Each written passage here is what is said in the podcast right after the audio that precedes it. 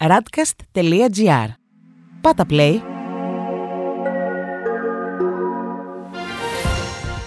World Desk Ο γύρος του κόσμου μέσα από τα πρωτοσέλιδα ευρωπαϊκών και αμερικανικών εφημερίδων για την 15η Ιουνίου 2021. Το ΝΑΤΟ σκληραίνει τη στάση του απέναντι στην Κίνα. Παράταση 4 εβδομάδων του lockdown στη Βρετανία. Στις Ηνωμένες Πολιτείες, στα πρωτοσέλιδα κυριαρχεί η απόφαση του ΝΑΤΟ για αντιμετώπιση της Κινέζικης ανόδου. Η Washington Post γράφει σχετικά. Το ΝΑΤΟ συμφωνεί να σκληρύνει τη στάση απέναντι στην Κίνα. Ο Biden ήταν εκείνος που προώθησε αυτήν την αλλαγή στάσης, την οποία η εφημερίδα χαρακτηρίζει ορόσημο. Στους New York Times διαβάζουμε η κινέζικη δύναμη σπρώχνει το ΝΑΤΟ να σημάνει συναγερμό. Οι χώρες της συμμαχίας αποφάσισαν ότι το Πεκίνο αποτελεί απειλή για την παγκόσμια σταθερότητα. Και οι Financial Times γράφουν για το ίδιο θέμα το ΝΑΤΟ κλιμακώνει την προειδοποίησή του στην στρατιωτική φιλοδοξία της Κίνας.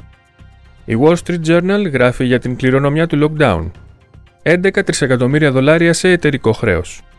Εξαιτίας των χαμηλών επιτοκίων, οι αμερικανικές επιχειρήσεις δανείστηκαν άφθονο φθηνό χρήμα πριν αλλά και κατά τη διάρκεια της πανδημίας. Αυτό μπορεί να βοήθησε βραχυπρόθεσμα μια σειρά από κλάδου, αλλά κάνει τις επιχειρήσεις ευάλωτες σε μια ενδεχόμενη μελλοντική ύφεση. Στη Γερμανία, η Frankfurter Allgemeine Zeitung γράφει: Το ΝΑΤΟ θεωρεί τη Ρωσία και την τρομοκρατία ως τις μεγαλύτερες απειλές. Ο Biden καταδικάζει τις υπονομευτικές ενέργειες της Μόσχας. Παράλληλα, η Μέρκελ καλεί για δημιουργία ενός πλαισίου διαλόγου με την Κίνα. Η Süddeutsche Zeitung γράφει: Το ΝΑΤΟ προετοιμάζεται για ανταγωνισμό με την Κίνα. Οι επικεφαλεί των κρατών μελών συμφωνούν σε μια πιο αποφασιστική στάση απέναντι στο Πεκίνο. Ο Biden αποκαλεί την Αμερικανική πίστη στη συμμαχία ιερό καθήκον. Τέλος, η Die Welt κυκλοφορεί με έναν λακωνικό τίτλο: Το ΝΑΤΟ ακολουθεί στρατηγική εναντίον της Κίνας. Στη Βρετανία, το lockdown παρατείνεται. Ο Guardian γράφει σχετικά. Καιρός να αφήσουμε το πόδι από τον γκάζι. Ο Τζόνσον παρατείνει το lockdown μέχρι τις 19 Ιουλίου, ενώ το κενό μεταξύ της πρώτης και της δεύτερης δόσης μειώνεται στις 8 εβδομάδες για τους άνω των 40.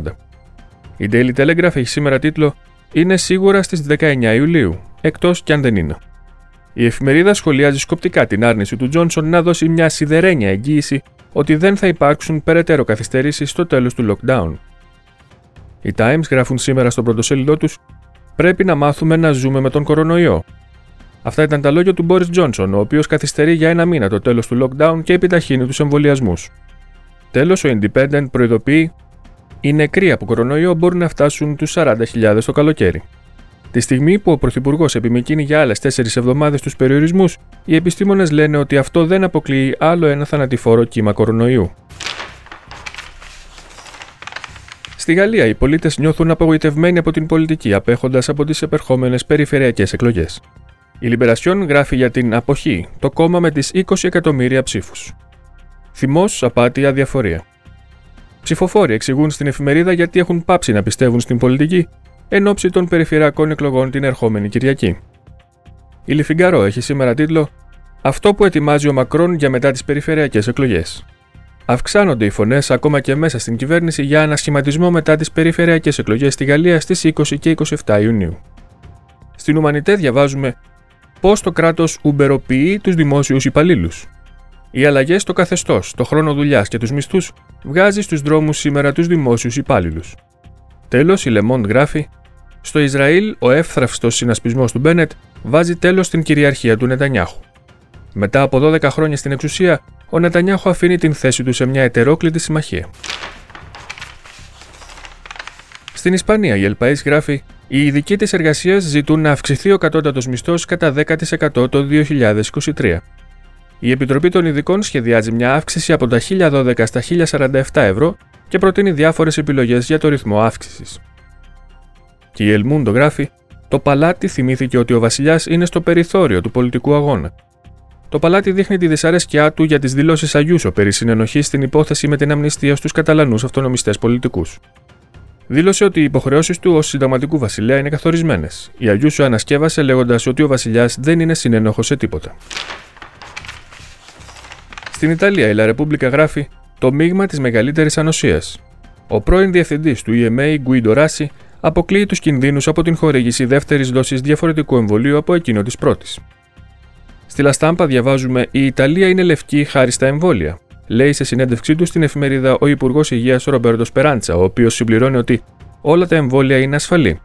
Ακόμα και η Γερμανία και η Γαλλία κάνουν το μείγμα δόσεων διαφορετικών εμβολίων. Η Μεσαντζέρο κυκλοφορεί σήμερα με τίτλο Βασικό εγγυημένο εισόδημα στενοπός για τους εποχιακούς εργαζόμενους.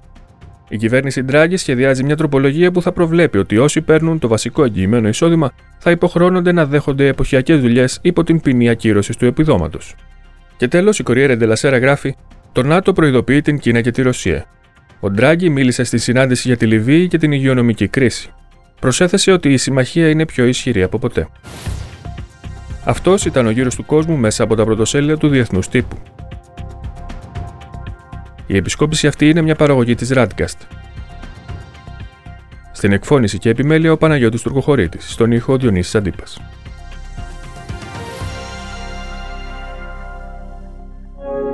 Ακούσατε ένα podcast της radcast.gr. Ακολουθήστε μας σε όλες τις πλατφόρμες podcast και στο radcast.gr.